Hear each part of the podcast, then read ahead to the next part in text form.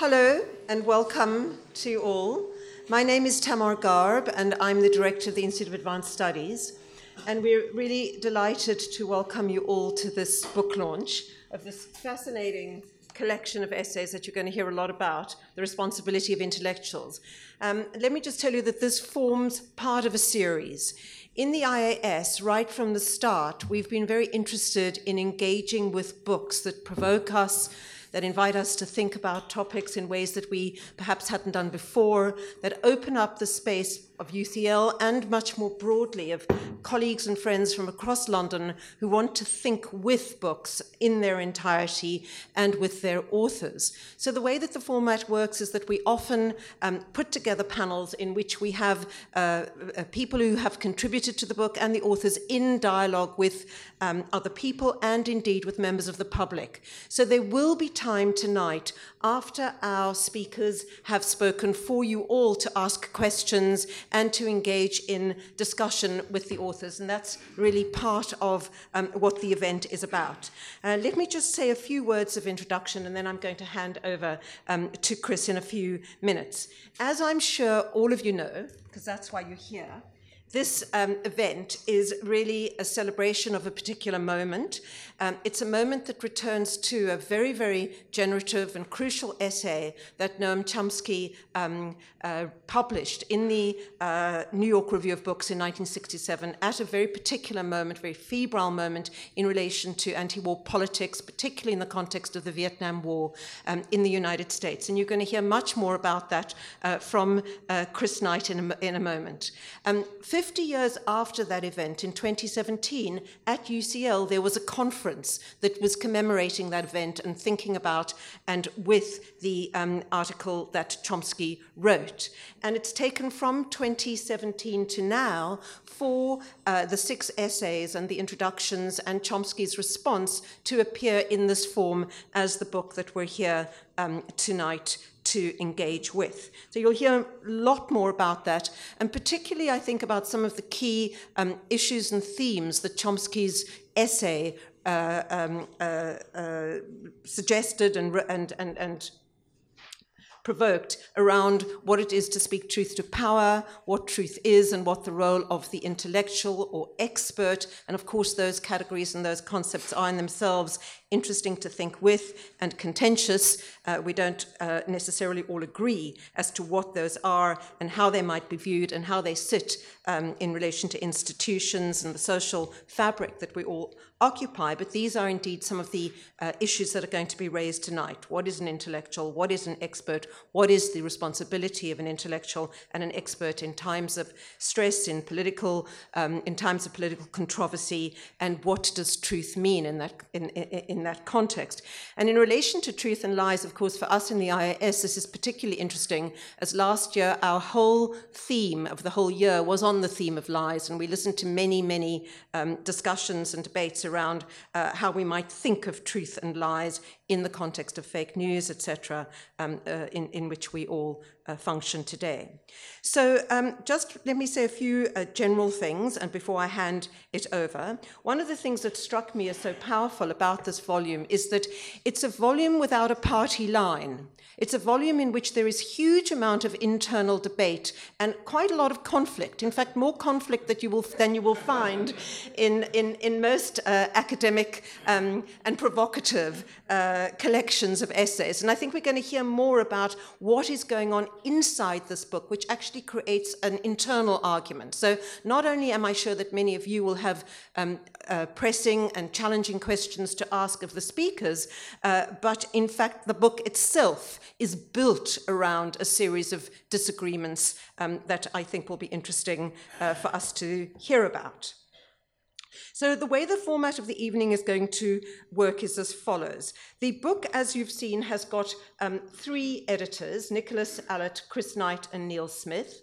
Chris Knight is going to start off the proceedings by telling us a little bit about uh, the formation of the book and about how his own personal dialogue with Chomsky and his situation uh, pans out um, in this book itself. Uh, we're also very, very happy to have Neil Smith with us this evening, and I think he will speak at some point later on in the evening. Um, we were going to have two panelists, but I'm very, very sorry to say that uh, Milan Rai is unwell and unable to, uh, to participate tonight. But um, Jackie Walker will be then on her own as the one uh, Uh, dialoguer with Chris up here on the panel, and then um, with all of you.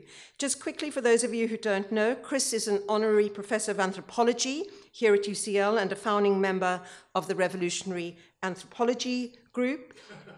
Is that true? I've got that in my notes. Somebody's applied it to me. That's wonderful to be renamed. We're actually the radical anthropology. I beg your pardon. Substitute, substitute. Okie doke. Well, substitute radical for revolutionary, and there we go. And we're also joined, as I said, by, um, by Jackie Walker, or, sorry, Jackie Walker, author of Pilgrim State, as well as one of the essays in uh, the book. So each of these um, panelists will, will talk about Chomsky's legacy, and um, may I urge you to think with me that what the, what the event about is really to think about the um, uh, uh, longevity, really, of Chomsky's essay and what his legacy means to us today, what we can learn from it, and what we might want to um, push back against, how useful that essay remains or not for us today in our situation. Now, I'm aware, and I'm sure all of you are aware, that there has been uh, some opposition to this event going ahead, and there have been certain controversies around this event. We don't want to push those under the carpet. We acknowledge that there are differences, and there might very well be strong differences in this room about, uh, uh, from people who've come, but we ask of you all, in the interests of free speech, and we all sign up at U C L to uh, uh, uh, preserving and protecting academic freedom and free speech. We ask you all, please, that when you disagree, to do so politely and um, in a way that's constructive and in the interests of intellectual exchange and debate, which is what a university is for. We ask you that you allow the panelists to speak and to speak through without interrupting, and you will be given a chance to challenge, to push back, to ask uh, uh, questions that you have in your mind afterwards in the discussion. So I'm really delighted to invite Chris to um, start the proceedings.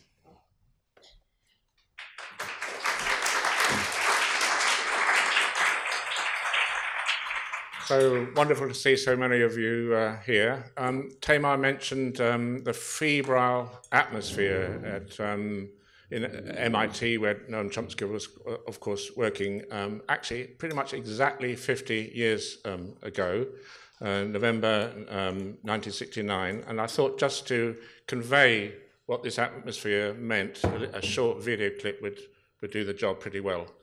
Um, have you got the sound?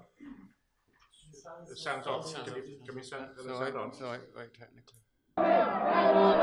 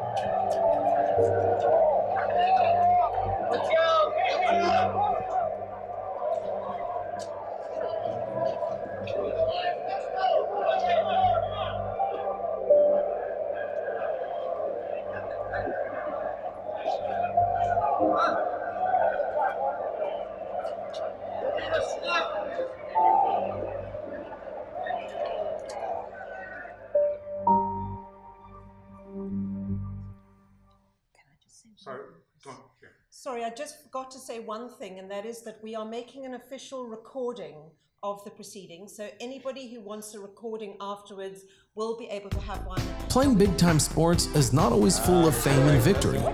Athletes are people too, and they, like everyone else... So we ask you please not to photograph and make recordings, because we haven't got permission from everybody here to be recorded or to be photographed. But we, we will have a recording for those of you who want it afterwards. So I, I thought that, um, that, that video um, clip conveyed the atmosphere. Um, it's so simple. Um, Noam Chomsky is the, probably the world's leading um, anti-militarist activist. And it's uh, just the, the, the, the most extraordinary irony uh, that he spent all his life in the world's number one center of um, military Uh, research. And um, when we think to ourselves, how is it that Noam Chomsky is just so absolutely brilliant? I mean, how is it that he does seem to get it? He'd speak the truth no matter what. And I can't think of any other intellectual that's just been so consistent in exposing lies and, and duplicity and, and, and state criminality. And my explanation is this: that it comes out of that paradox that actually Noam was an insider. He was right in the middle of the world's number one center of military research, and his, his close friends, uh, and this is the difficult thing to say, were major figures in developing the weaponry used in um, the Vietnam War. So, I mean, it is simple. Um, the message is simple. The responsibility of intellectuals is to tell the truth um, and expose lies. And when Chomsky talks about intellectuals, sometimes people misunderstand what he's saying. He's not saying intellectuals are specially important people. He's saying intellectuals have special access to information. They have a, a special responsibility because they, they kind of know things. And so when he says speak the truth, he's saying especially speak the truth Um, and all the pressures are to cover up and go with the crimes, go with the, the state criminalities. Now, um, wonderfully, uh, Neil Smith, my co-editor of the book, is here this evening. We weren't sure that he, he would be here. He has been not too well um, recently. Um, um, but the, the, the point about the book is that it's, it could not have happened had it not been for... for Neil, because Neil for many years has been a, a friend, and actually a close family friend of Noam Chomsky and his, his family. Um, the same can't be said of Chris Knight. Um, uh, Noam Chomsky, I don't think, would say that he regards me um, as a friend. Um, and um, actually, it's actually been quite difficult for me. Anyone who's looked at this book may have noticed something, and, and the, probably, if it hadn't been for all the, the, the kind of, I don't know, propaganda shenanigans around whether this whole adventure be closed down, I think um, what sort of strikes you in the book is this astonishing clash. Now, um, some of my friends, um, maybe female friends in particular, have, have kind of made fun of this, and, it, and it, you could regard the whole clash between Chris Knight and Noam Chomsky as two old geezers, um, um, a septuagenarian and an octogenarian, now, of course, a nonagenarian. Chomsky's just had his ninetieth birthday, sort of fighting each other with their Zimmer frames. Um, I hope you'll think that actually that disputes are a little bit more um, serious um, than that. And I just want to make it very clear, when I'm when I'm in the, in, the, in my chapter and in, in in this talk, when I'm when I'm mentioning exactly where Noam Chomsky was, when I'm mentioning the the military research that Noam was involved in, I'm not saying shock horror that Noam Chomsky was taking money, however directly or indirectly, from the military. I mean, we all live in a world which isn't exactly ideal. Um, I, I, I, I, some people have said to me, Chris, what about U C L? I mean, I, I don't know all the different investments which U C L make and whether or not I would approve of them morally. So I'm not making the point that Noam Chomsky shouldn't have been working in M I T. I'm not making that point at all. It's a completely different point. My interest is partly in politics, but I've always had the view that politics which isn't based on science is going to be, in some sense, rubbish. And um, I'm, I'm, I'm interested in, the, the, in, as an anthropologist, in, in what it means to be human, trying to put the big picture together of how we've evolved as a human species. Understanding our past may be useful if we want to sort of navigate into, into a future. And what I've just found impossible is Noam Chomsky's, the work he did, if you like, for the military. The work he does against the military, magnificent. The work he was doing for the military, I just can't, I, can't, I just can't relate to it. I can't relate to the idea that language is a computational mechanism in the head of an individual that this individual uses for talking to um, itself, uh, which is one of the, the ways in which Noam Chomsky, you know, defines language. It's not for communicating, it's not social, it's an individual thing, it's an object, it's a physical object. I can't relate to the idea that words are in, in, innately installed. Um, I mean, Noam says that the word house, the word book, the word tree, the word climb, the, the, the lexical concepts, not the sound, but the, the, the concepts behind these words were all installed in Homo sapiens at the moment of speciation. And the, the philosopher Hilary Putnam was really puzzled by this and said, well, Noam, are you saying carburetor is an innately installed concept? And um, we were all just amazed, because Noam said, um, yes, it has to be innately installed. And there's no way that such complex concepts could possibly be acquired by a child or a, or, or a growing child.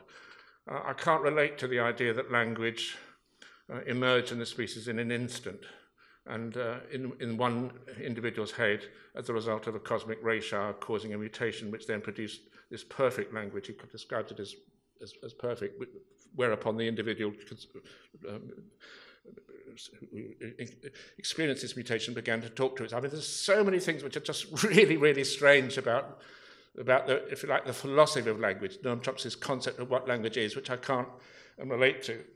Um, but my, my point is that as soon as you approach this issue uh, as an anthropologist, uh, which is what I am, an anthropologist, when you go to a, a tribe, you don't, when you hear the shaman um, chanting what might sound to an outsider kind of a bit strange, a bit incomprehensible, it, you, you, what you don't do is you don't say it's nonsense. That's what you don't do.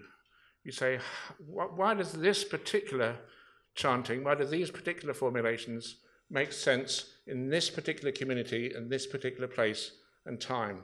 So what might you might, you might think of as complete nonsense, and I do think a lot of those ideas I've just mentioned are complete nonsense, they must have made sense at the time they were developed, and there must have been a very good reason why um, the intellectual community at M I T celebrated these ideas and ran with them, and why it was that on the basis of these ideas Noam Chomsky became the world's um, leading uh, theoretical uh, linguist. So let me just go through some of these points. Um, this is Noam's, for those of you who haven't read the book, this is Noam's um, response to my chapter. Um, and he, well, he, he's so irate that he won't respond to me in the book in the way he responds to Jackie Walker and Milan Rai and Craig Murray and the others. He has to have an appendix with a sort of line to say, I've skipped Chris Knight's contribution, which has no place in a serious discussion of the responsibility of intellectuals. And then he says, Knight focuses on my malevolent contributions to the imperial military machine. Um, he provides not a particle of evidence. I'm not, I don't think Noam Chomsky did actually contribute to the manufacture of, of command and control systems for weaponry, but he, that was his, that was what he was supposed to be doing, that was his job. Um, and there's, I mean, the evidence is just overwhelmingly that that's the case, uh, particle or not. Uh, and then, of course, deceit so petty that one can only gasp in disbelief. Knight's vulgar exercises of defamation, his heroic effort to confuse the issue, carefully contrived deceit, web of deceit and misinformation. Knight concocts a fairy tale, and this is the fairy tale about Wiesner's role in creating the missile gun. Um, um, I'll, I'll come to that in a moment. Wiesner was the guy who gave Noam Chomsky his job. He was the main um, uh, government scientist of the Pentagon and was responsible for developing the, the idea that there was a huge missile gap, and so on and so forth. Uh, the defamatory tale he spins of a leading warmonger, defamation and deceit. And then at the end of his um, response, Um, I apologize for wasting time and space um, on this performance. Well, you can see, I mean, you can, I mean, You can see he was holding back a bit. um, which is uh, good. Um, and, and, and for those of you who are interested, my, on my website, my response to Chomsky's extraordinary accusations.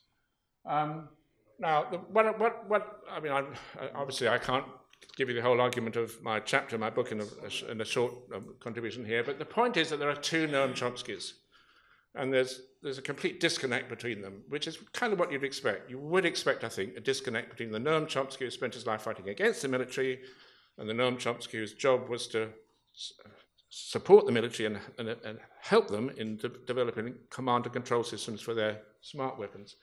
So this interviewer um, does actually asked him, asked Noam, you know, what, what happens when the, when, when the one Noam Chomsky talks to the other? And Noam basically says they're not on speaking terms. There's no connection, apart from some very tenuous relationships at an abstract level. And the only thing you can say is that maybe both Chomskys are interested in ideals. You know, Noam Chomsky's linguistics is very much about ideal models as opposed to conversation and the sort of concrete differences between different languages and all this stuff. And it's the same, in, of course, in his politics, because obviously he's a, he's a socialist anarchist who has um, ideals. But, and then when I say there are two Noam Chomskys, I mean, this, he does say that himself. The one talent that I have, he says, which I know many other friends don't seem to have, is I've got some quirk in my brain which makes it work like separate buffers um, in a commu computer. And, I, and I, my view is that you would have to have separate buffers. You couldn't possibly lead those two lives without being able to disconnect the one from the other. I mean, imagine if you didn't disconnect. Imagine if while you're working for the military, you feel constrained by your anti-militarist um, conscience and beliefs. Or imagine the other way around. You know, imagine while you're an anti-militarist activist, you feel a bit constrained by the fact that your, your official job is to actually help the military develop their smart weapons. I mean, you'd need to disconnect the two parts of your brain, and I think Chomsky is making it very clear here that he, he actually has that particular capacity. So just, just to clarify, I mean, it, it, I can't understand why Chomsky in his response to me denies that military work was being done at M I T. He doesn't quite deny it. But he says, yes, of course, there was some military work being done, but it wasn't the main thing. There's also kinds of other things being done at M I T, which, of course, is true for any university. But as he says, M I T was always, since I got here in the fifties, always entirely funded by the Pentagon. There wasn't any classified work on campus, but it was two inches off campus. Um, the labs right next door were doing classified work, and people worked between uh, them all the time. Uh, or again, there was extensive weapons research on the M I T campus. There were laboratories at M I T that were involved, for example, in the development of the technology that's used for ballistic missiles and so on. In fact, a good deal of the missile guidance technology was developed right at the M I T campus and in laboratories run by the university. And it's the missile guidance technology, by the way, um, that Chomsky was specifically recruited to, um, to, to, to explore and pursue. And, and this, is, this, is, this is from his essay, the one we were celebrating um, today. The question, what have I done? Is one that we may well ask ourselves as we read each day of fresh atrocities in Vietnam, as we create or mouth or tolerate the deceptions that will be used to justify the next defense of freedom. Well, I suppose what I'm just saying is you can, you can imagine the, the conflict, the pressures that Noam must have felt. And he, he described it. He, just, he says, it's, sometimes I, I need to be sure that when I get up in the morning, um, I, can, I, can, I can bear um, to look myself uh, in the mirror. In the mirror. I mean, you're, you're working for the military, you know what the military are up to, you're an insider, and how do you, how do you square that with your conscience? Um, and uh, so, I mean, and then, and then of course, it's just difficult for Noam because he, he has to think well of his institution, as all of us do. And it, it, when, he when he lost his cool over my chapter, it was because I was pinpointing what the close colleagues of Noam were engaged in. And I'm, I'm actually saying, I'm actually saying anyone can speak truth to power. Oh, that's easy. Just, just speak truth. Power's over there, I'm over here, let's speak truth to it. But what I'm saying is the difficult thing is when the power's up close and personal. And I think it's an extraordinary achievement of Noam that he can speak truth to power when the, when the, when the power he's speaking to are his own colleagues. But, but increasingly over the years, Noam's kind of drawn back on all that, and now he, he, he, he, he, he seems to find it much simpler to actually deny um, that those colleagues of his were involved in what he himself in his early essay would have certainly have described as uh, war crimes. And so he says it must have been one of the most free universities in the world, no pressure, nothing of any moment, M I T, for me or other activists. And, and then we've just seen the film. I mean, you know, there was quite a lot of pressure, quite a lot of conflict um, going on. Seven activists are injured, six in prison, some for leafleting M I T classes. Into the mic. Oh, sorry. Yes. Yeah, so, yeah. So, I mean, okay. Yes, that's a good, good point. So, um, I mean, there was a lot going on at M I T, and f as far as the students at the time were concerned, in in sixty-nine in particular, um, they were they were they were they were up against riot cops brought in by management, uh, and um, it was, it was all quite serious. And these these pictures you've kind of seen in the video, and here is Noam making it very clear what was going on. I've been in an electronics laboratory for the last thirty years, largely because there were no vested interests there. And the director, Jerome Wiesner, was willing to take a chance on some odd ideas that looked as if they might be intriguing. Well, that's one way of putting it. Um, but, I mean, Wiesner was director of M I T's electronics lab in the fifties. He established M I T's linguistics department in sixty-one. He was dean in the sixties and M I T president in the seventies. And this is his own words. I mean, you don't, I don't have to make them up. So this is Wiesner himself, if you like, Chomsky's boss, uh, who got him his first job. Um, uh, I was, in fifty-one, I was a member of the group that developed um, plans for a continental air defense system and then persuaded the De Department of Defense to build it. In fifty-three, as a member of the von Neumann Committee, I helped get the United States ballistic missile program established in the face of strong opposition from the civilian and military leaders of the Air Force and Department of Defense. In fifty-four, I helped invent and promote the distant early warning line, which provided essential warning against possible bomber attacks for both the Strategic Air Command and the Air Defense Command. I was also a proponent of the Polaris missile system, the ballistic missile early warning system, and the satellite reconnaissance uh, systems. So, I mean, he was a scientist, but he was also a very important political figure. You can see how heavily involved he was in, the, in this military research. And then, but in his reply to me, Noam Chomsky uh, treats him as a disarmament activist. Um, I mean, it's true that there are sort of liberals and hawks. There's a, there's a certain sense in which um, Jerome Wiesner at a certain point thought we were going a bit too far with these nuclear missiles. We maybe maybe cut down on them a bit, but to describe him as um, as, as, a, as a sort of peacenik um, is uh, a little bit um, odd, in my view. And that's that's Wiesner sitting down there. Um, at the White House meeting during the Cuban Missile Crisis. Obviously, uh, the point I'm making here is Chomsky's closest colleagues and friends were cl- very close to power. Speaking truth to power would mean speaking truth to people really in the heart of, of the state. Um, and, but then, of course, he says, although, although I was in a military lab, Um, and if you take a look at my early publications, they all say something about Air Force, Navy, and so on, because I was in a military lab. The military's research interests had nothing at all to do with our studies of universal um, grammar. Um, so I just need to make clear, there's no doubt about it at all. I'll show you in a, in a minute um, to flesh it out a tiny bit. What the military were hoping from, for, for from Chomsky was this. They wanted to be able to speak ordinary language, English, French, Russian, whatever, to their smart weapons. They wanted to be able to, their, their, their dream was to be able to shout at the missile and say, get them Viet Cong, no right, no lefty with it, no hit them there, just talk in the vernacular, as opposed to using computer code. And if, if somehow you could discover the underlying code of all the world's languages, it might be possible to do that. You might be able to fix universal grammar in the nose cone of a missile, and therefore you wouldn't need any longer to have sophisticated um, command of mastery of, of, of you know, com com computer speak. You could just use the vernacular, whatever the, your vernacular was, and you could just talk to the machines, and they would do what you instructed them to do. And so this is the MITRE Corporation. And the MITRE Corporation was the part of M I T sort of divested with a particular job of turning theory into practice, actually developing designs for actual um, weapons command and control. So um, uh, just the, the, the, the um, underlying bits, a number of command language projects are in process as part of MITRE's applied research efforts um, for com command and control systems.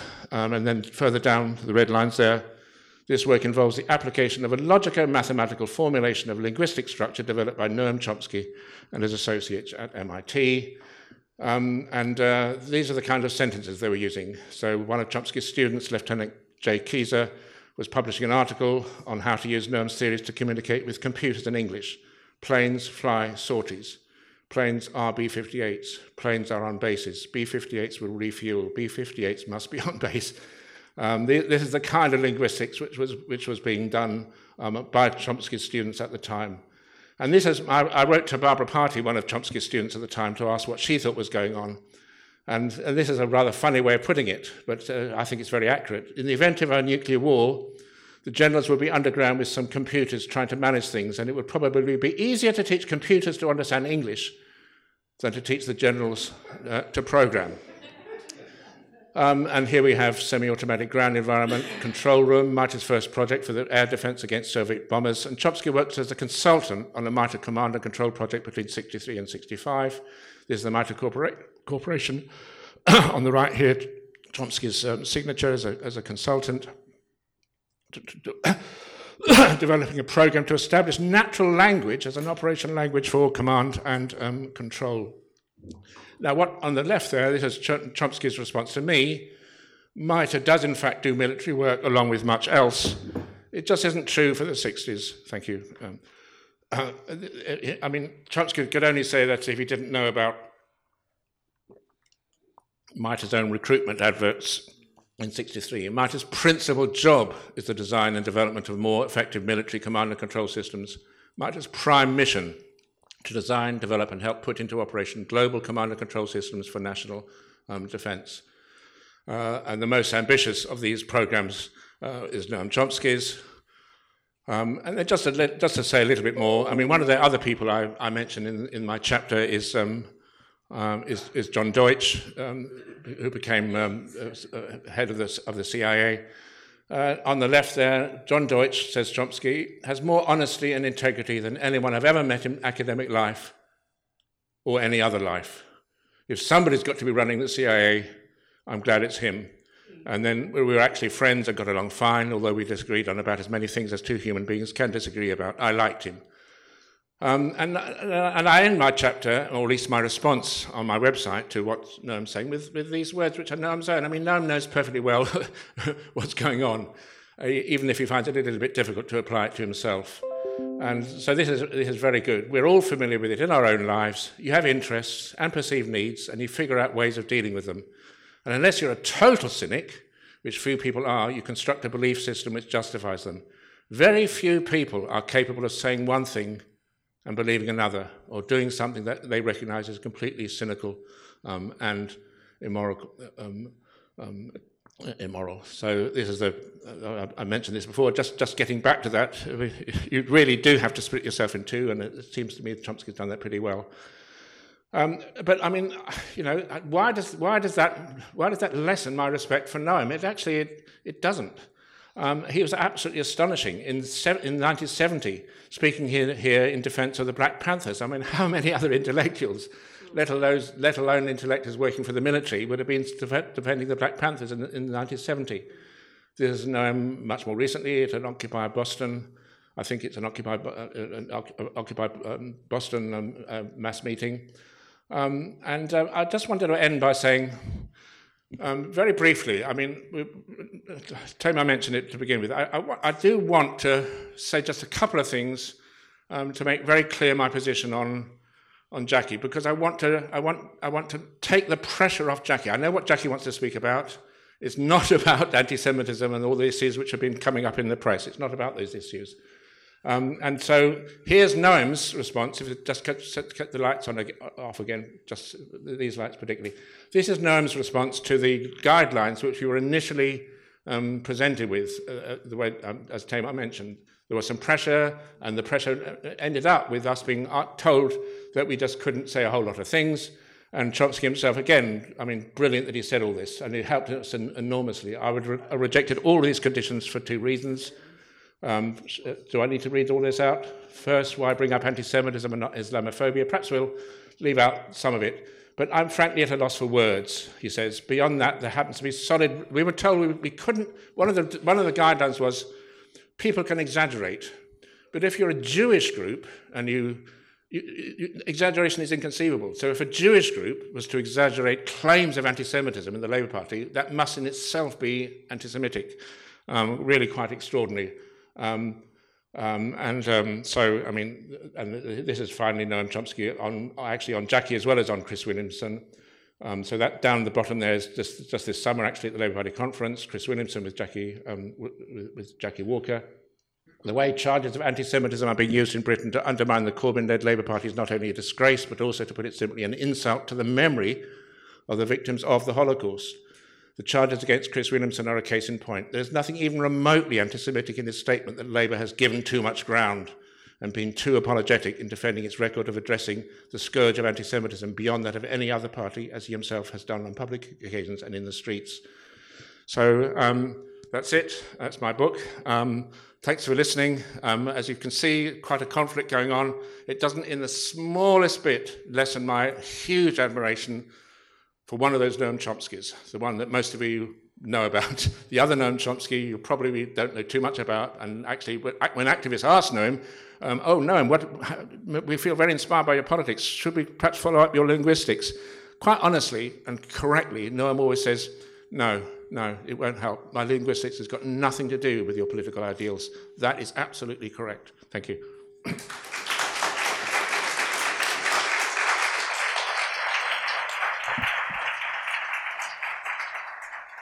Thank you, um, Chris, uh, and thank you for articulating your position so clearly in the book.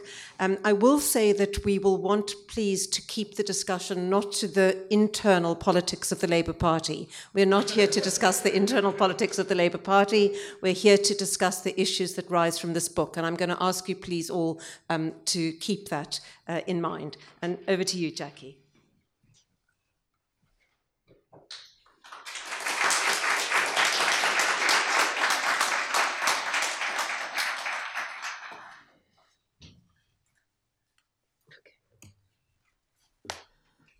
Um, let me see, I, I think I might have to adjust this because I'm slightly smaller than Chris. Thank you. So I've kind of named this thinking about what the theme of Chomsky's essay was about, which is about the responsibility of intellectuals. What price truth? And I have to say before I start that it, it kind of feels like an achievement already to have got this far, that is to have put on the conference, and not just to have put on the conference, and that wasn't down to me at all, but to have had this book published by U C L and to actually achieve the launch in U C L, somewhere that has always been seen as as a home of academic free speech. And I really, really have to sincerely thank the staff of U C L who have fought and supported me in this, not just politically, but with their best wishes. And I really want to say thank you for that.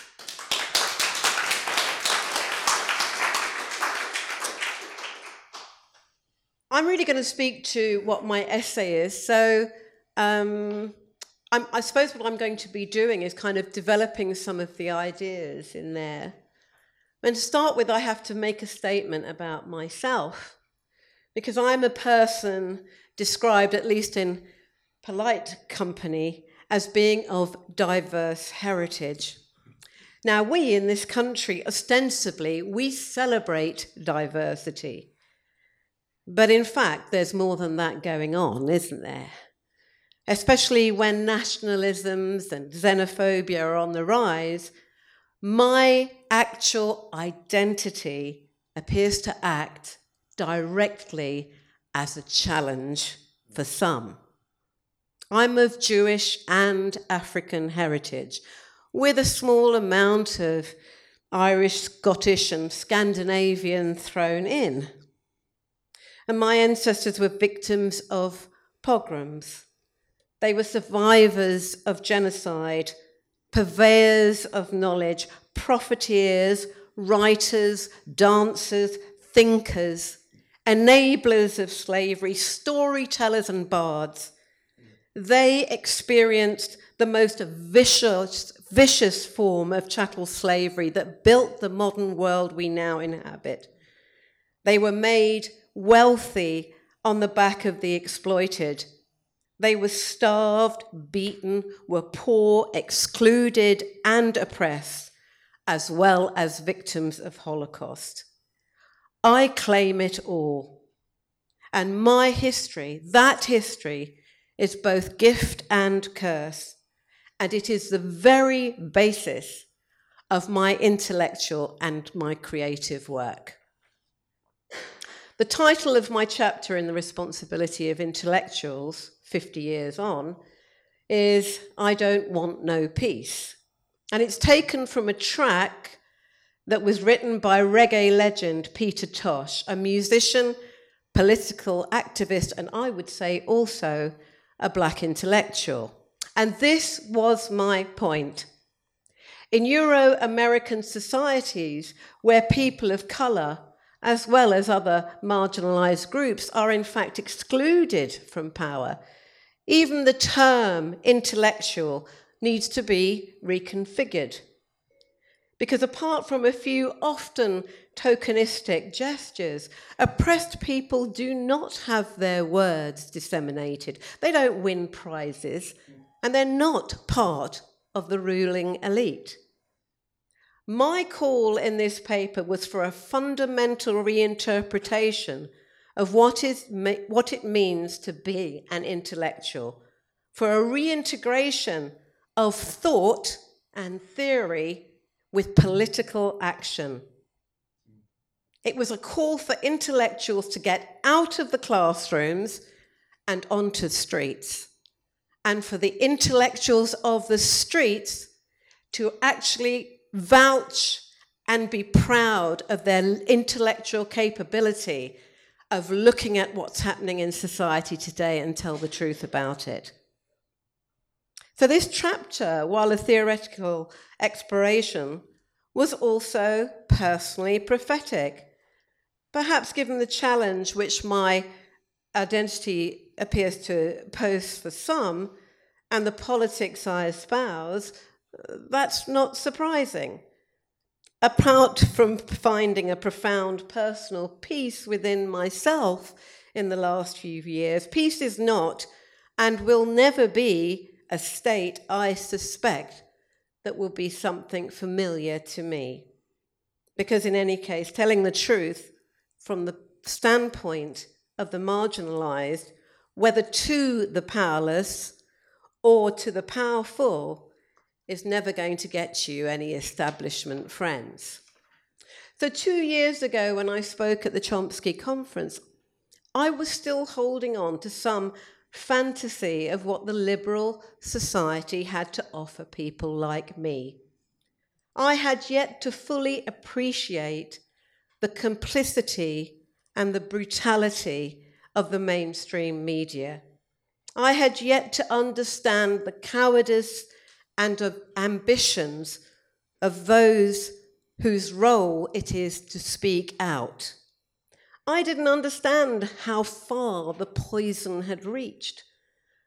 The corruption of political organisations, of watchdogs, of institutions and structures that are meant to act as our guardians and the guardians of any liberal and equal society, I hadn't yet got how bad it was. And here I'm going to make a small, but I think really necessary diversion. As much as I Don't Want No Peace is a response to the complexities of the very notion of intellectuals and their responsibility, I need to clarify here what I understand as oppression.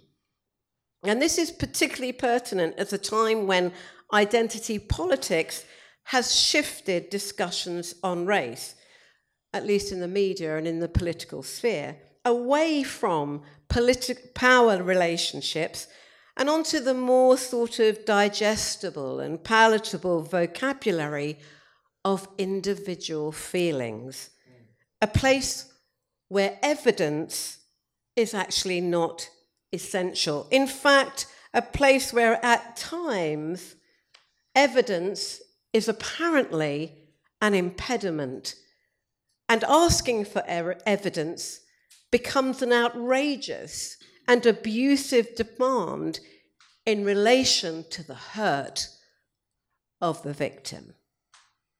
Now, this is a climate where racism can be manipulated, weaponized, emptied out of its relationship to power and powerlessness, and used by some of the most obviously reactionary forces. And we don't have to really think very hard to understand how that's worked. You know, when we see Nigel Farage talking about himself as being an anti-racist, or rags like the Daily Mail championing certain forms of anti-racism as their own. Only in this climate could a head teacher of a U K public school liken criticisms of private education to racist abuse?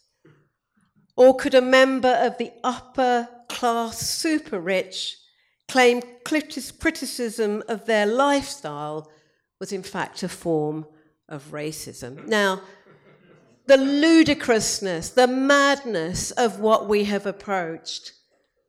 And if you don't understand the truth of what I'm saying, then I think you really need to think about where we're at at this point. So let's remember uh, the lessons that we have been taught through time, time and time again. Because you can spot oppressed groups. It's not really that hard, because they will be unrep- underrepresented in the media. They'll be underrepresented in politics, in the commanding heights of industry. In fact, they'll be in underrepresented in all positions of power. Their histories will be unspoken, twisted, and degraded. Their leaders will be undermined, and worse. They and the causes they espouse will be derided and misreported, if reported at all. Because oppression, like racism, is essentially about power. Those who have it and those who don't. And whether or not we will admit it, in fact, we all know the rules. If you're black and you want to get on, you have to have white patronage. And you mustn't step out of line. And you have to keep the gatekeepers happy. And of course, the gatekeepers are going to be white. We all know what happens to black people who raise their heads above the parapet. They will have it. And let me just emphasize here, I'm talking metaphorically, because sometimes people have misunderstood when I've spoken metaphorically. They will have their heads blown off. They won't be invited onto Woman's Hour.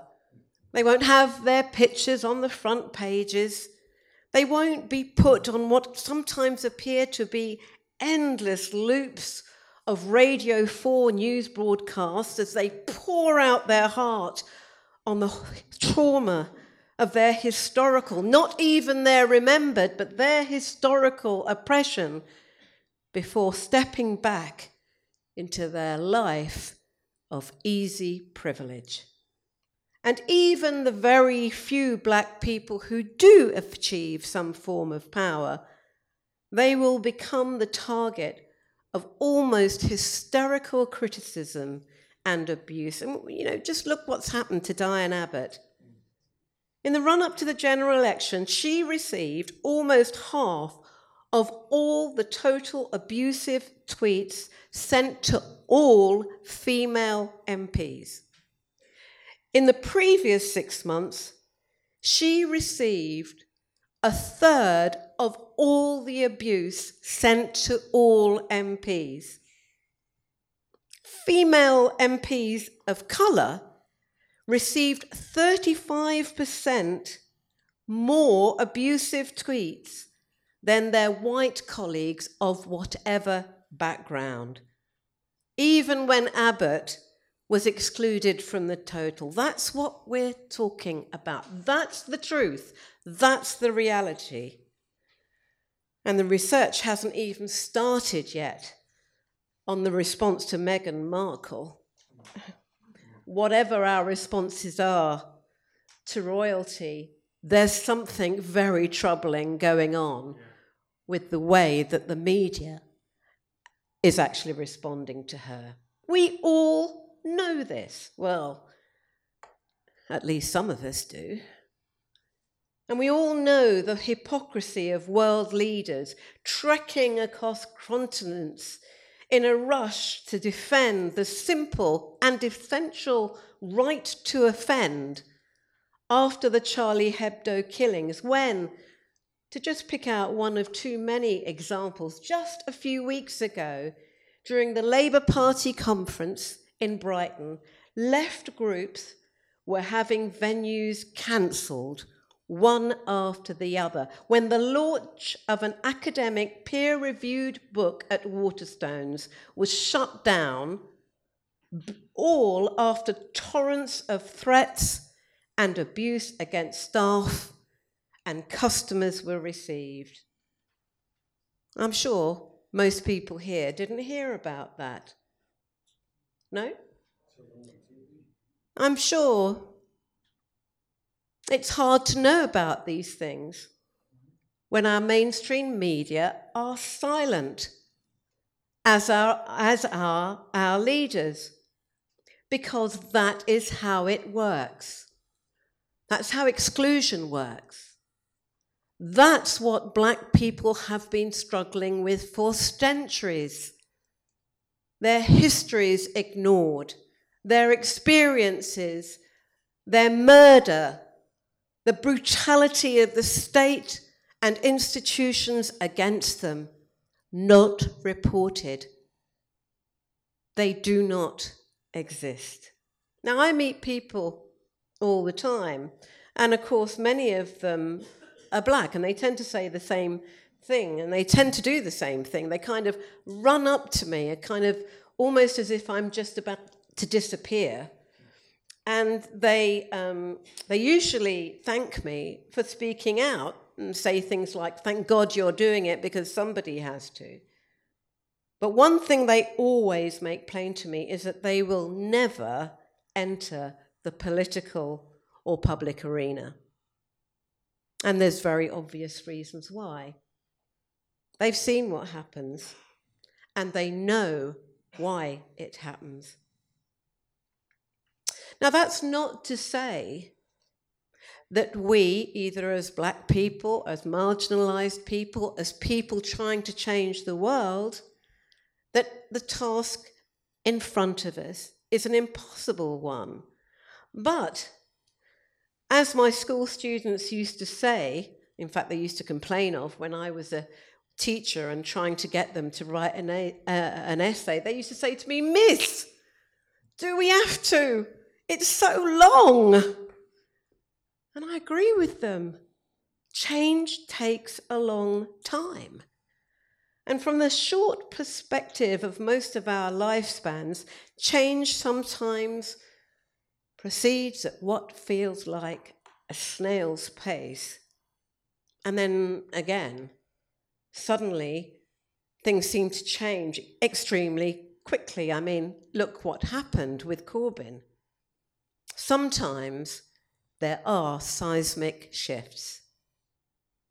And to be sure, things have changed for people of colour in this country too. London is not the same city where me and my family landed with a, a suitcase and five pounds in our pockets when we stepped off the boat in nineteen fifty-nine. So yes, change happens. But it's not an even sort of change, and it's not a stable or set change. Changes have to be defended, and there are backward steps, like we're seeing now at this point, when the forces of reaction up their game, and they kind of put on new clothes, you know, They're pro-gay rights. They're anti-racists. And they do this, they do this in order to shut down and contain the core of change and the threat of change, which in fact they find intolerable. So real change is hard, and it costs. How long, after all, did it take for women to get actual access to the academy? How long did it take to make racism at least officially illegal in the U K? How long to end slavery? And who knows the names of the British women who were ridiculed for leading the very first and perhaps the most effective economic boycott against overseas oppression in the eighteenth century. All these campaigns, and more besides, changed our world, giving opportunities that our mothers and our mothers' mothers never had. And yet most of us would find it difficult to name all but a handful of the leaders of these epic battles. Now, of course, leaders are important to any movement, as are intellectuals, or shall I say professional intellectuals, though in truth, leaders are so much more palatable for the establishments once they're dead or old. So, for example, today, Martin Luther King is hailed as an American hero, but before he was murdered, his life was made hell by hate campaigns, by misreporting, by smearing, and the kind of elegant undermining that cloaks the rabid racism of the establishment. For example, the New York Times uh, instructed King that he should keep his battleground to Chicago, Harlem, and Watts. King, they said, should be free to think about Vietnam. He should be free even to think about poverty in general. But as a leader of black people, he needed to remember his place and direct his efforts in a more relevant way. More recently, Angela Davis was also reminded of her place when the Birmingham Civil Rights Institute in Alabama rescinded an honor for a lifetime of intellectual and political endeavor because of her support for the Palestinians. The message is clear, and it's repeated. We will tolerate black intellectuals as long as you keep our peace and stay in your political ghetto. But in any case, what do the greats have to do with our lives, with our ordinary political and intellectual struggles? And let us remember at this point that the real existential threat we are facing at the moment is the rise of nationalism, the rise of populism, hatred of the other, and the global destruction of climate change, which our leaders are still steering us towards. On this point about leaders, I have to say I think we got this wrong. We don't stand on the shoulders of giants. However great they are or were, in fact, the great stand on our shoulders, on the shoulders of the mass of unknown, unremarkable, unremembered men and women who enable the greats to intervene, to represent, to make revolutionary change. Now, I'd like to say that in the last two years, in reflection, things have got better, that not only are there more intellectuals speaking out, but that they're being reported and listened to, and that freedom of speech has been secured. I'd love to say that, but it wouldn't be true. Two years ago, I wrote of the depths into which the politics of the so-called free world had fallen, utilizing the worst that human nature could excrete to elect Donald Trump. But the recent coronation of Trump's British alter ego, Boris Johnson, backed by a corrupt media and fed from the familiar noxious sentiments of all popularists, xenophobia, racism, and self-interest, tells me we haven't yet reached the bottom. And today, we are facing an election where the calls to make Britain great again will be used to attempt to elect what could well be a carnival of reaction, oppression, and deprivation. So my call today is bigger and wider than it was two years ago. Whether you see yourselves as intellectuals or not, it's irrelevant. Whoever you are, whoever we are, we need to rise like lions to face this situation. Thank you.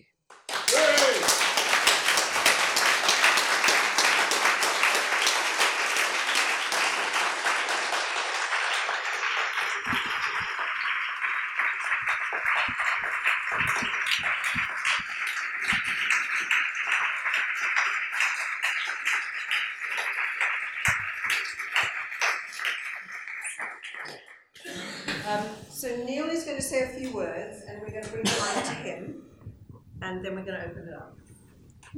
Thank you very much. Is that audible? Closer. You have it closer? closer.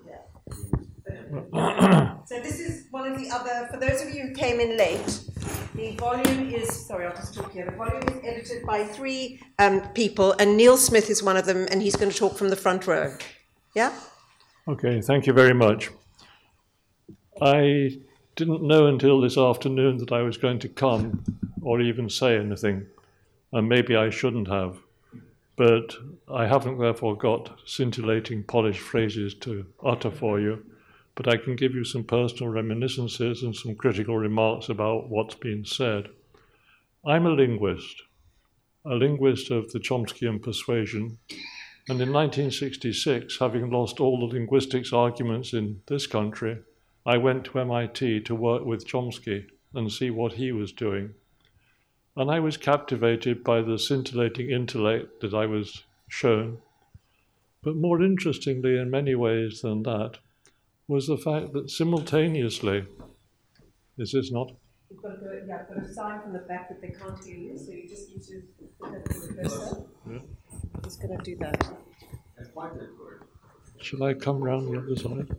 Uh, I'll bring another one. Let's see if these work. Okay. Just say if you can't hear at the back. Is that better? Is that better? No. Okay, can I ask you to come? Yeah, sure. No, no, no. Can you bring it? Sure. Yeah, yeah, you can bring it. Okay.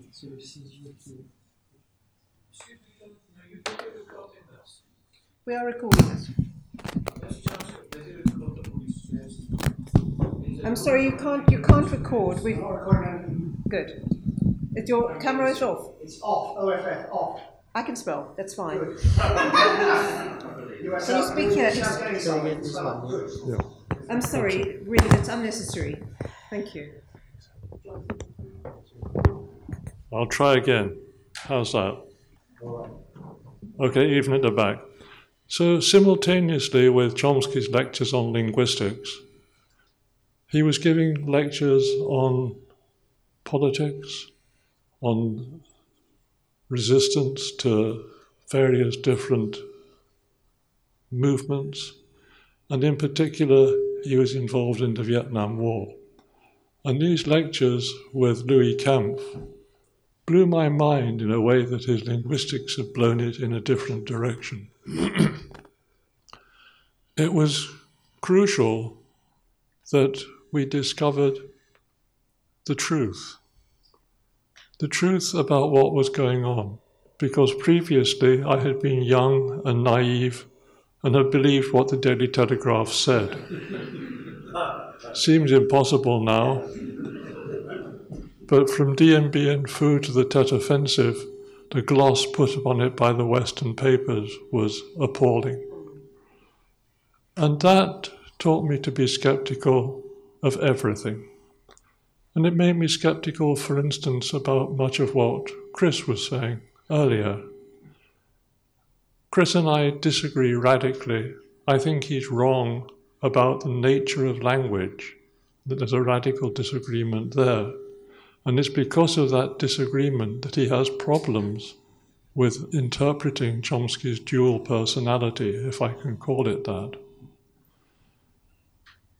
I also think Chomsky is wrong to say that there is no systematic cohesion between the different facets of his work. And in a book I wrote with Nick Allott, or first by myself, Chomsky, Ideas and Ideals, I tried to spell out what the various different notions were that united his linguistics work with his radical activism. These are notions like modularity, rationality, and various others that are spelled out in detail. So I also think that it's naive to say that one should talk or speak truth to power. I think one of the things that Chomsky has shown us is that you need to speak truth to the powerless, because by demonstrating that they have really got power, as John Stuart Mill told us originally, you can give them a basis for intellectual self-defense and a basis for f- confronting the miseries of the powerful. It's also the case that there are a range of other activ- activist loci that one could concentrate on. The corporatization of the universities in this country, the attempt by the powerful to subvert what constitutes normal human behavior.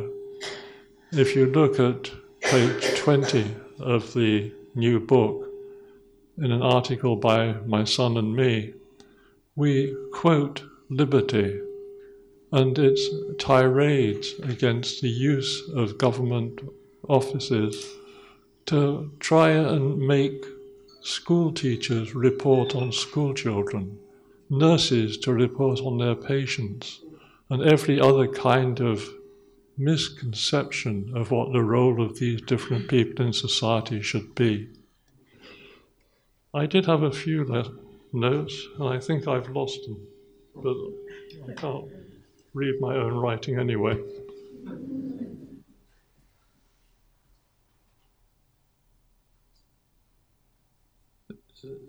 Chomsky's other work, that is his non-linguistic work, which is what I consider it to be, is amazingly broad. When I went to M I T, the focus was on Vietnam. And it's been on Vietnam and similar episodes ever since. But fewer people know that he's worked systematically on pig farming in Haiti, on rice farming in Liberia, on the drug trade, on the banking fraternity. And in all these cases, he has something perspicacious to say. And he looks not only at these areas, but also at a huge range of countries other than the f- famous ones like Vietnam and Laos. In the book, Ideas and Ideals, I listed fifty countries that Chomsky said interesting things about. And I showed this to him before it was published, and he demurred and said, I didn't have much to say about Burundi. This is typical.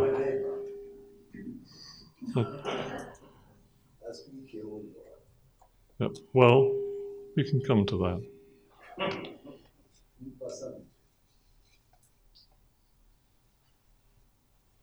So if we come more closely to date.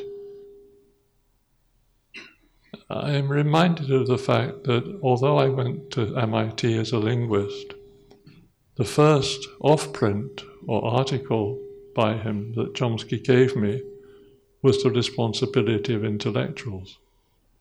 Fifty years later, he is still showing us what to do and where to pin up colours to the mast.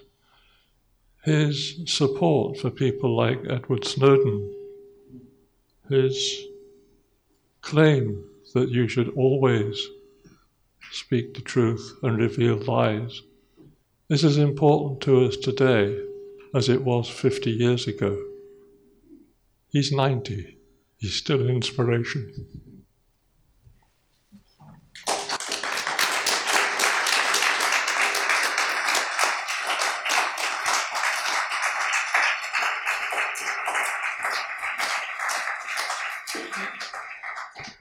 Well, thank you very much to all our speakers. I'm very moved by the passion and by the intellectual commitment, by the capacity for disagreement and debate uh, that you've shown us tonight. And in that spirit, I would like to open up the um, discussion.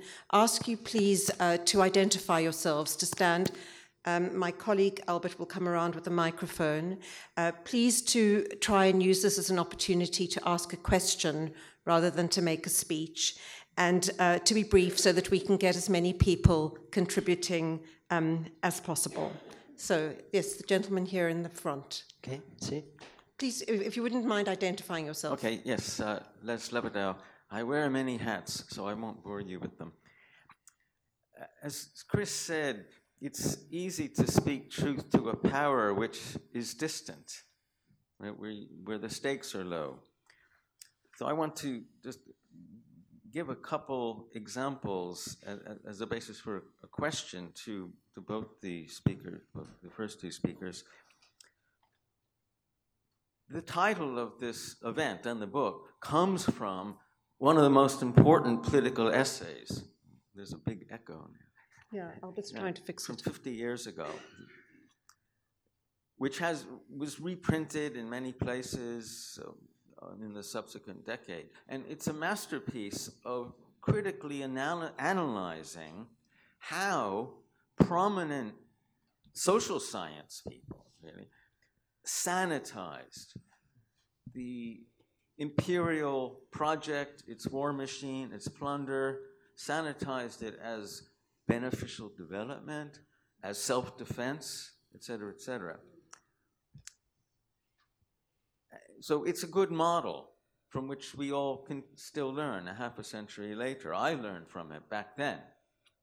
As in, but it says nothing about any of the scientists who are running the military programs. Right?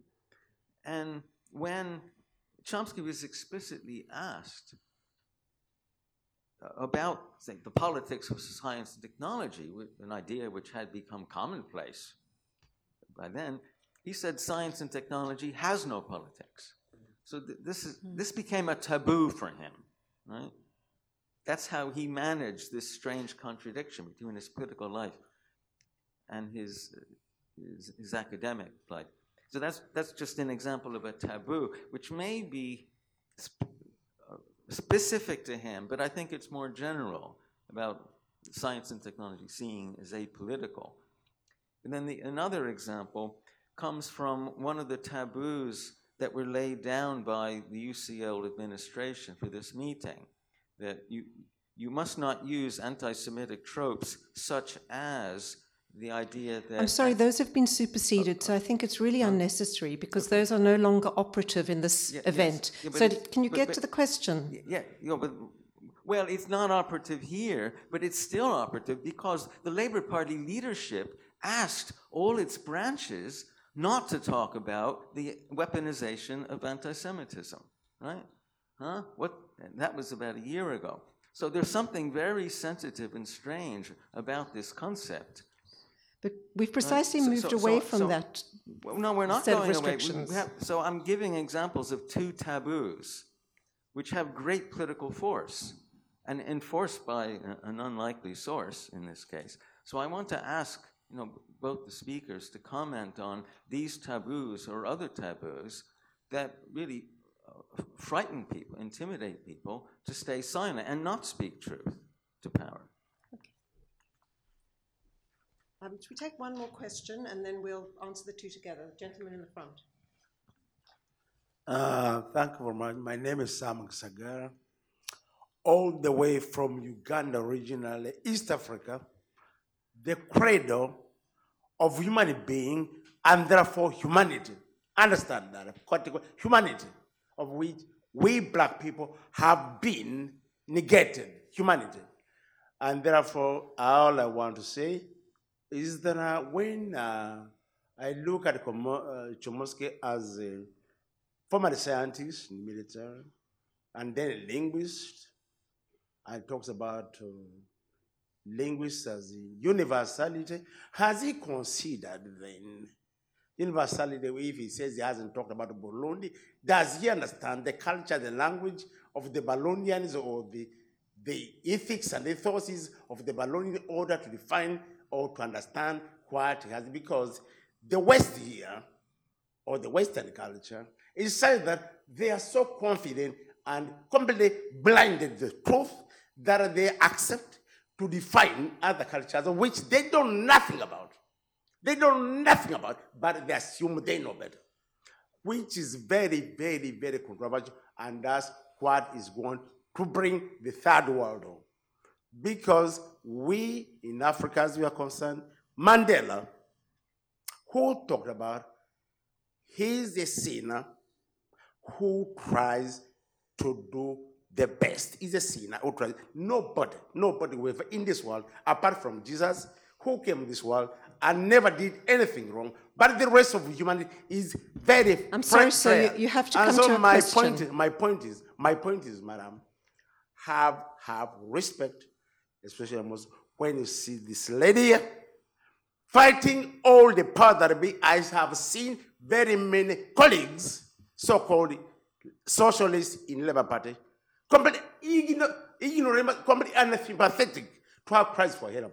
I have seen, and I know most about we people, political activists, we in Labour Party, and everywhere, including Ismail Goli, who are who are who are not frightened, but who are completely unable to be listened to. Okay, thank you. That's very serious matter in, in that element of of the British society, hypocrisy and the pretense. Thank you. Um, do you want to take one more question, or do you want to respond to those two? We'll take one more. I think there was a person at the back there. Thank you. Hi, um, I'm Alex. I'm the president of U C L Jewish Society. Um, and this question is to Jackie. Um, so you claim that you're uh, vehement anti-racist, but I seem to have a problem with such definition, because to me an anti-racist is somebody who fights against all racism, um, no matter what the form is. Um, you know, I came here today, I found this piece of paper on the chair. You attempted to, um, you've attempted to explain and defend yourself, but I can find a few more examples of times where I feel that this defense doesn't quite hold up. Um, you know, you've questioned the need for um, Jewish schools and synagogues to have their own security at their events. I would like to draw to the examples in the last calendar year, three of them, of attacks, fatal attacks on synagogues. Um, to me, that seems like something that would be a reason why they need their own um, security. I've seen you say, um, I've seen you belittle um, Holocaust Remembrance Day with false accusations about how it doesn't do enough to, um, it doesn't do enough to lead, to talk about the other um, genocides and Holocausts that are Sorry, the last uh, two people. The last two Sorry, people. Excuse the me. last two people in this room have spent over five minutes explaining their points. I think I'm entitled Sorry, to do exactly um, the same. Sorry, excuse me. I'll chair it. Would you let the man finish with his question, please? Um, you've belittled Holocaust Remembrance Day on a completely false premise that it doesn't um, talk about other genocides and Holocaust yet. Um, and. Um, You know, to do, and then yet on their website, on the very front page of their website, it directly mentions those things that you claim it doesn't do. And thirdly, you claim that the Jewish people have exploited the Holocaust um, for their own Zionistic gains. Um, it's clear to me that either you are a really unlucky anti-racist or a hypocrite. Thank you. A, a hypocrite. A hypocrite. A hypocrite. Um, okay, we've had three very different questions and three very different challenges. Um, so I'm going to ask our speakers, if you wouldn't mind, to take them in whichever order you prefer. Okay. And can I ask members of the audience to restrain themselves, because I'm sure our speakers can actually handle whatever questions come to them yeah. politely. Please, please don't worry about protecting me. I think I've had much rougher audiences than this one is here. No sound here. Really, we really don't need that. Well, let's just let them speak and take on the questions. Okay, I'm going to use. I'm going to use this one. Um, I'm going to take this last question first. I mean, apart from the, the kind of incivility of the question and the and the Jonathan Hoffman. You have, you you have Excuse already me. been convicted for harassing people. Can you please? Excuse me. Would security please come and, and remove Mister Hoffman if he doesn't keep quiet? Mister Hoffman, are you going to keep quiet and let her answer? If not, I'm going to ask security to remove you from the room. She said the question was not civil. I'm sorry, but you are not being civil. It is her chance to talk, and would you not? You, he doesn't need your defence. He was perfectly eloquent, the person who asked the question. Thank you. Shh, shh, shh. Please. I've already had to spend time protecting Jonathan Hoffman from an audience two years ago. I don't want to have to do it again. Um, you know, obviously, what I'm going to say to you is, you say you have seen me. You haven't seen me. We've never met before. We've never, in fact, got into dialogue.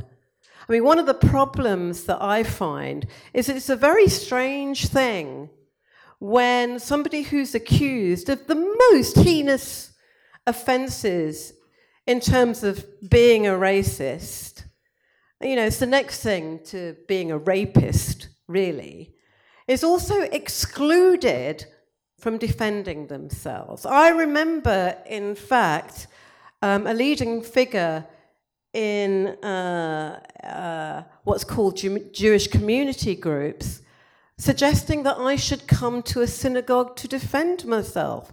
And I said, anytime, anytime, he went silent, because the last thing I find that people want is actual, actual dialogue. Now, let's, let's just take some of these examples. And I'm sorry if I take a bit of time, but I do, I do think that was quite an aggressive question towards me. If you look on Holocaust Memorial Day, and please do, and everybody please do, what it commemorates is genocides post-Nazis. Post-Nazis. What that means is if you're an indigenous person of the Americas whose genocide was actually so appalling it caused a blip in terms of the global climate. If you're a survivor of the African Holocaust, your genocide is not mentioned. Thank you. I mean, I could go on, but that's my point. So please do go. And I would ask you, do tell me why we only commemorate genocides post-Nazis, when only thirty years before that, twelve million African people in the Belgian Congo were murdered by King Leopold. So please explain to me, please justify to me ethically what that is about. Yeah, he is. Of course he's of course he's recording it. And it's it, oh stop it, for goodness sake. Stop your nonsense. Of course he's recording it. Um, can I just say, please, everybody, this is a university environment in which we are really trying to protect everybody's right to speech and to engage properly in debate. We really don't need people uh, recording, spying, using these things for their own purposes. Can we just maintain an atmosphere of civil and civilized interchange without any of that? As I said at the beginning, we will supply a recording. Everything is being recorded. There's no need for anyone to record this surreptitiously. And if you're going to do that, I'm afraid I'm going to have you removed.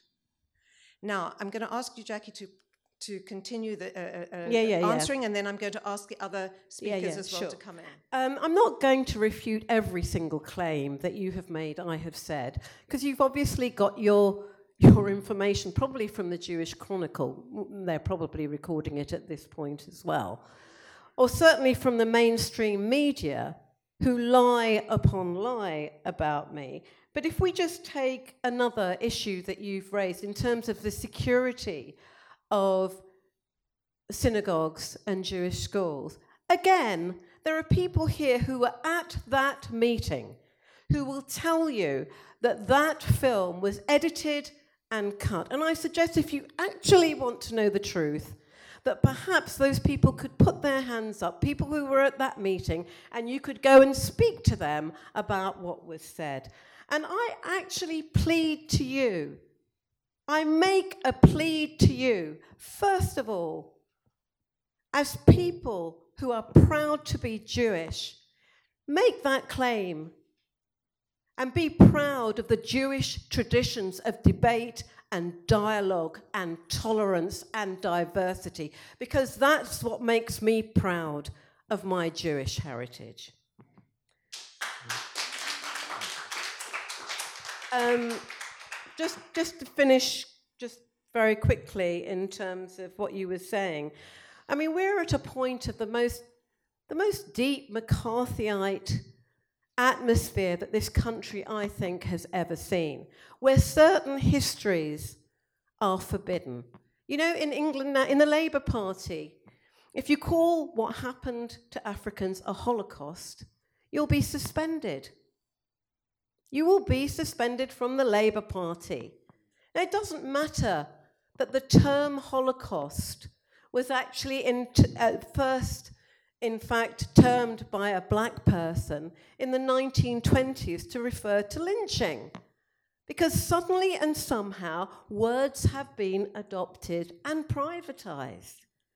And I will not have that. I will speak about my history exactly how I want to speak about my history. And I give you the dignity and respect to do the same. But this McCarthyism is a terrifying time. And if we actually believe in the values of a free society, then let us debate those issues in a free way. And let us not have organisations shutting down meetings. Let us not have organisations being threatened for having meetings. Let us not have a newspaper and media service that will never, ever come and give an alternative view or an opinion from anybody else. Thank you.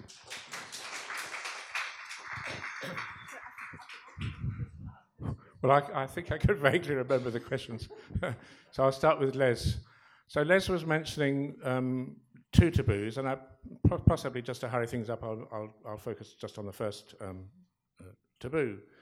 So, and the, the taboo um, Les was talking about is one which Noam Chomsky observes with respect to scientists' involvement in war crimes.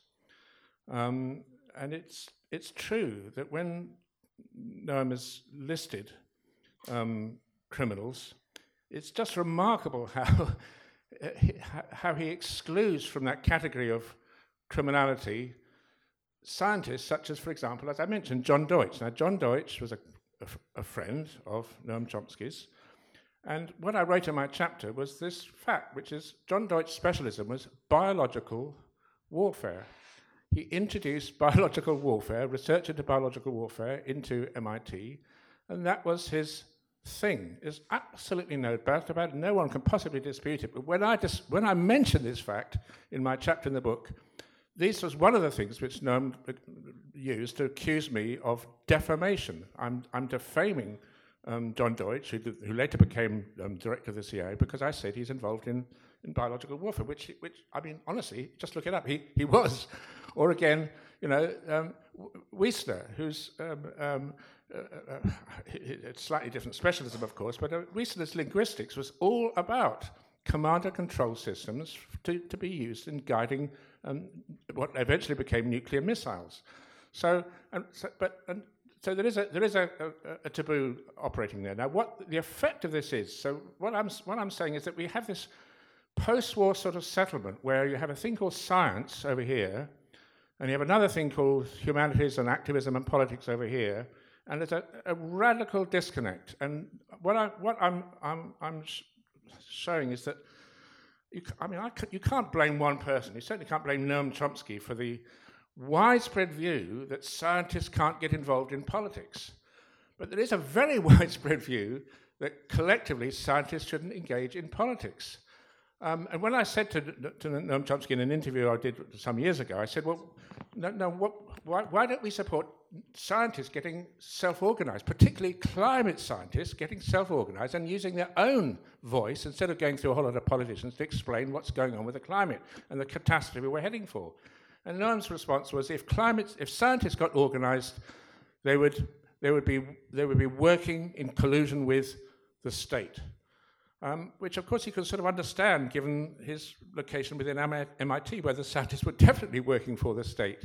Um, but but then to, to, to, to kind of say that there's a, there needs to be a complete disconnect between science and politics, science being neutral, science being objective, science being beyond politics, and so that if you need to get involved in politics, you have to sort of cut yourself off from science. That is one of the one of the one of the most damaging interventions that Chomsky made, because in some sense, bec- precisely because of Chomsky's moral standing and his immense moral standing, he helped to make that disconnect between science and activism a kind of model for all of us. And so scientists, until very recently, by the way, I mean just very recently, at long last, climate scientists have begun to start getting active and actually speaking in their own name as scientists, about about time. But can you see, I mean, if, if climate scientists can't get active, can you see the, the disaster that would that w- that would lead to? So I'm, I'm just saying that was a hugely damaging effect of Noam Chomsky's disconnect between science and activism. So that when, when, when as I say, when activists talk to Noam and say, what about your linguistics?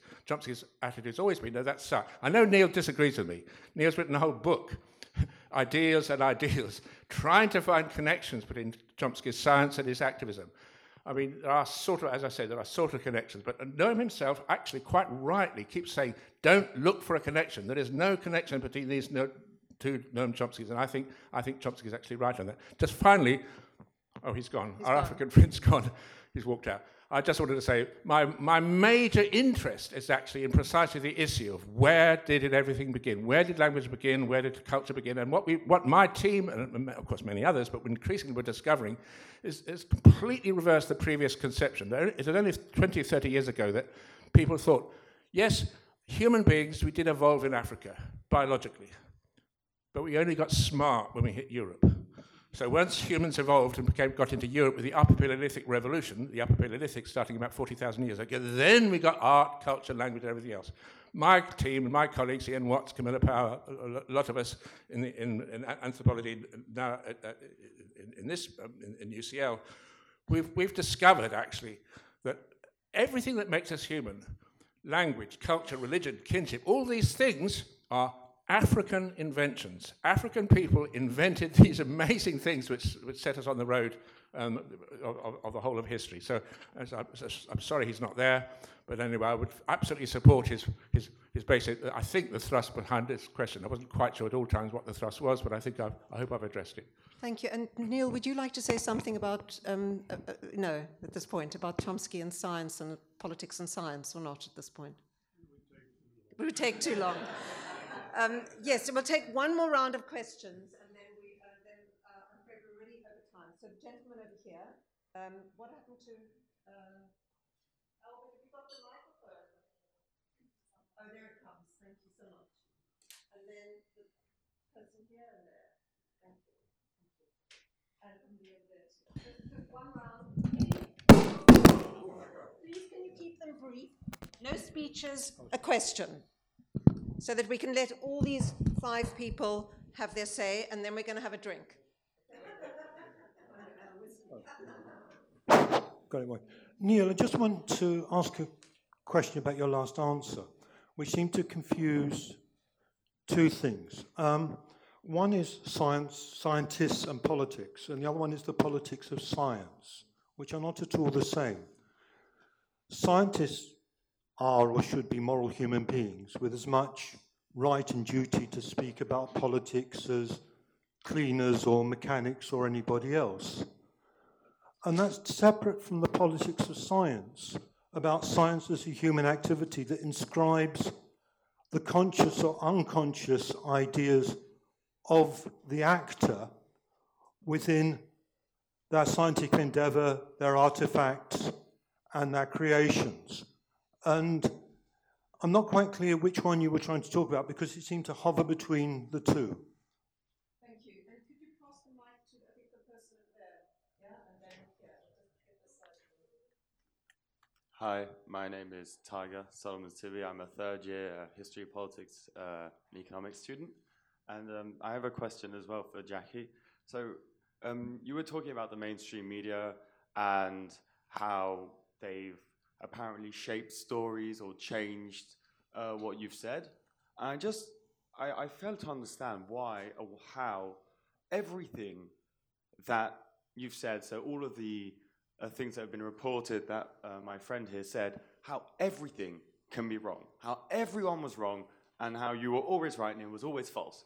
It kind of sounds like Trump, if I remember. I mean, because your answer was sort of like, um, the mainstream media lied, and it was sort of fake news, but I just don't understand how everything can be wrong.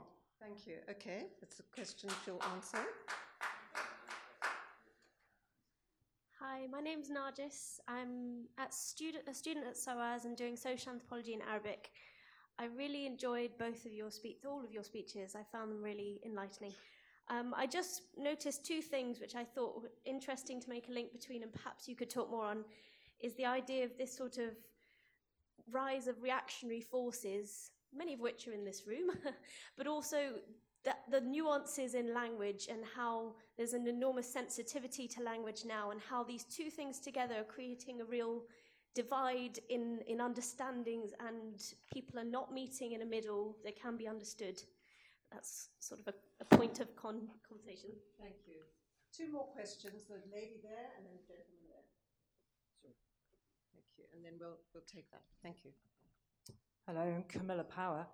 Um, I wanted to ask the panelists uh, what is their view of the responsibility of intellectuals in the face of what is currently a very serious threat of genocide for the peoples and communities, the multicultural communities of northeast Syria, many of whom have fled and been refugees from prior threats of genocide. Um, and we seem to have a conglomerate of patriarchal uh, uh, working in combination, even though they appear to be enemies of each other. Erdogan, Trump, Putin, Assad, all of them gathered round what has been an experiment, a most extraordinary experiment of achieving democratic, peaceful coexistence with uh, a, a strong emphasis on the rights of women in the co- organizing the community. Um, uh, Chomsky has been in the forefront of, um, of, of standing up amongst academics, arguing that, that it is absolutely academics that should be leading in highlighting what's going on. Um, we have the mainstream media now assuming there is a ceasefire, but this is, of course, not true. Children are dying, bombed by phosphorus, produced by British industry. Um, as I speak, civilians are being massacred. As I as I speak, the uh, the situation of uh, genocidal war continues. Thank you. And final question, please.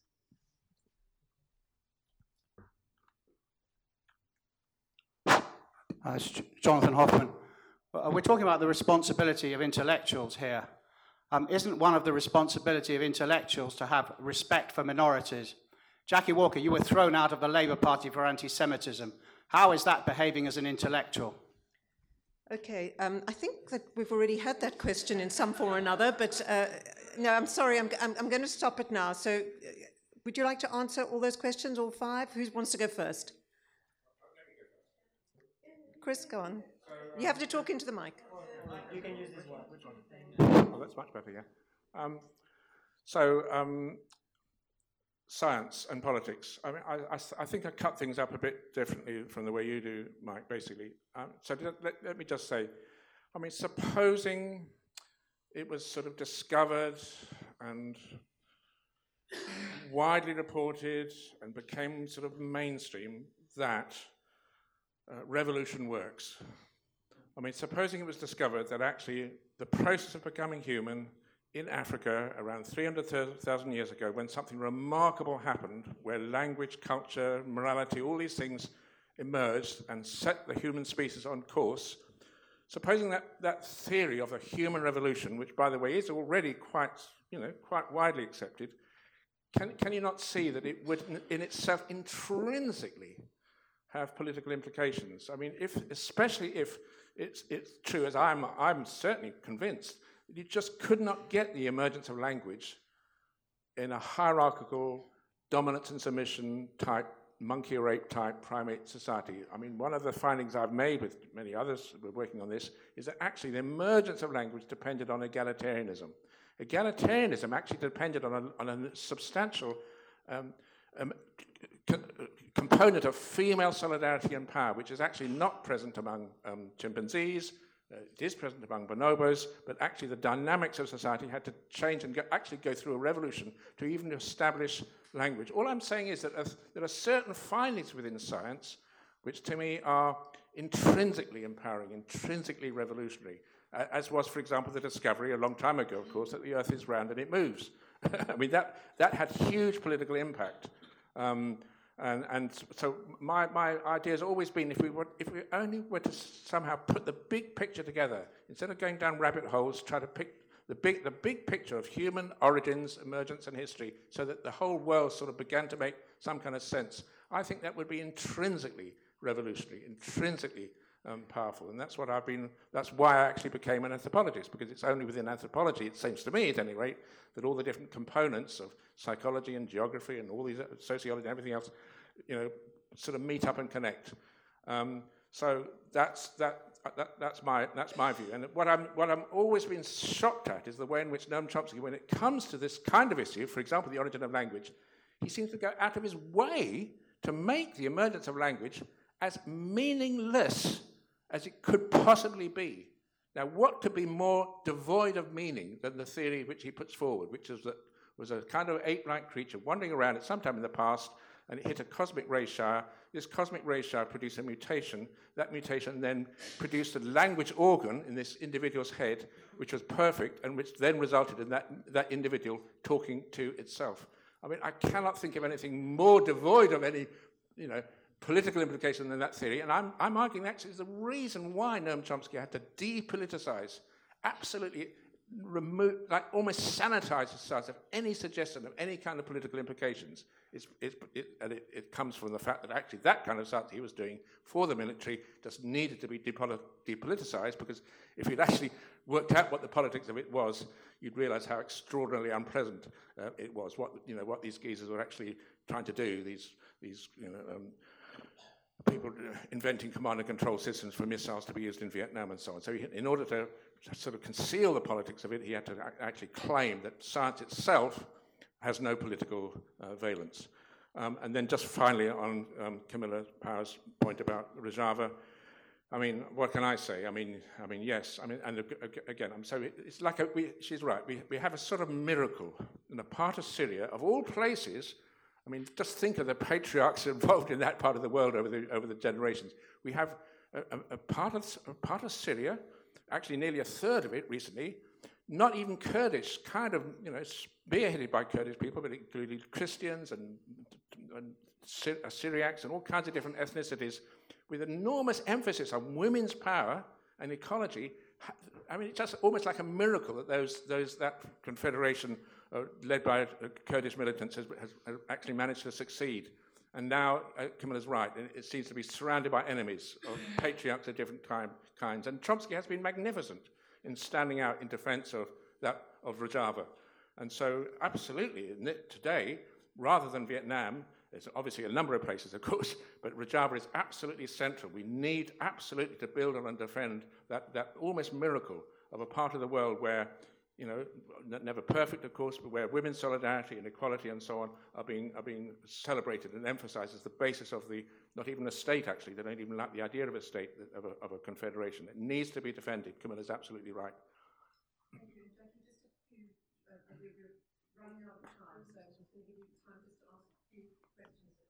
Um, oh yeah, okay.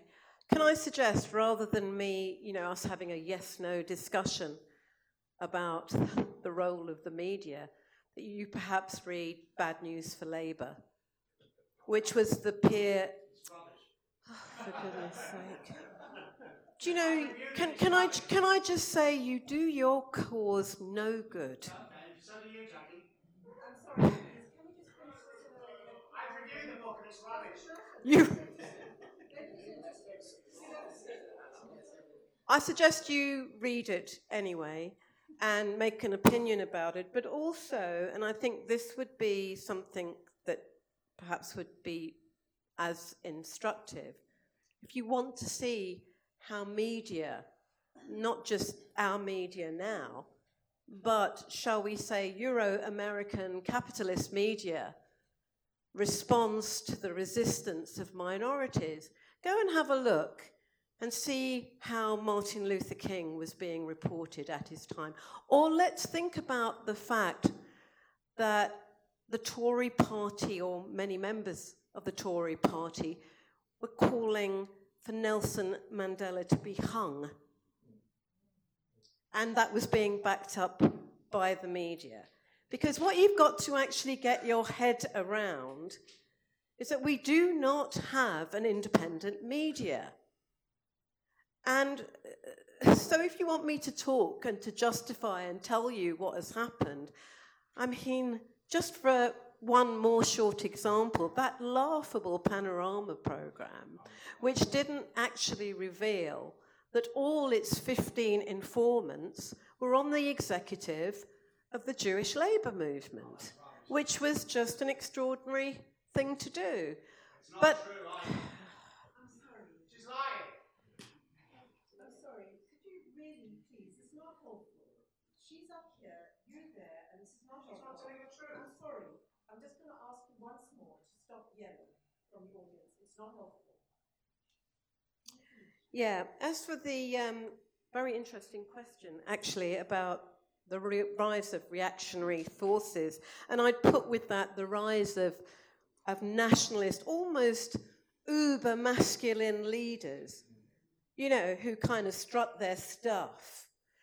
And they, no, it was also over here and, and there, who sort of strut their stuff all the way along.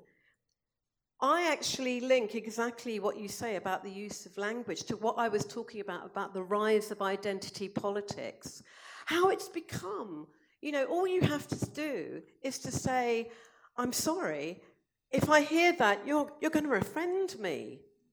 Well, I would like to say, hard damn luck, because if I can't offend you, then we are in problems. I, as a black woman, I need to offend you.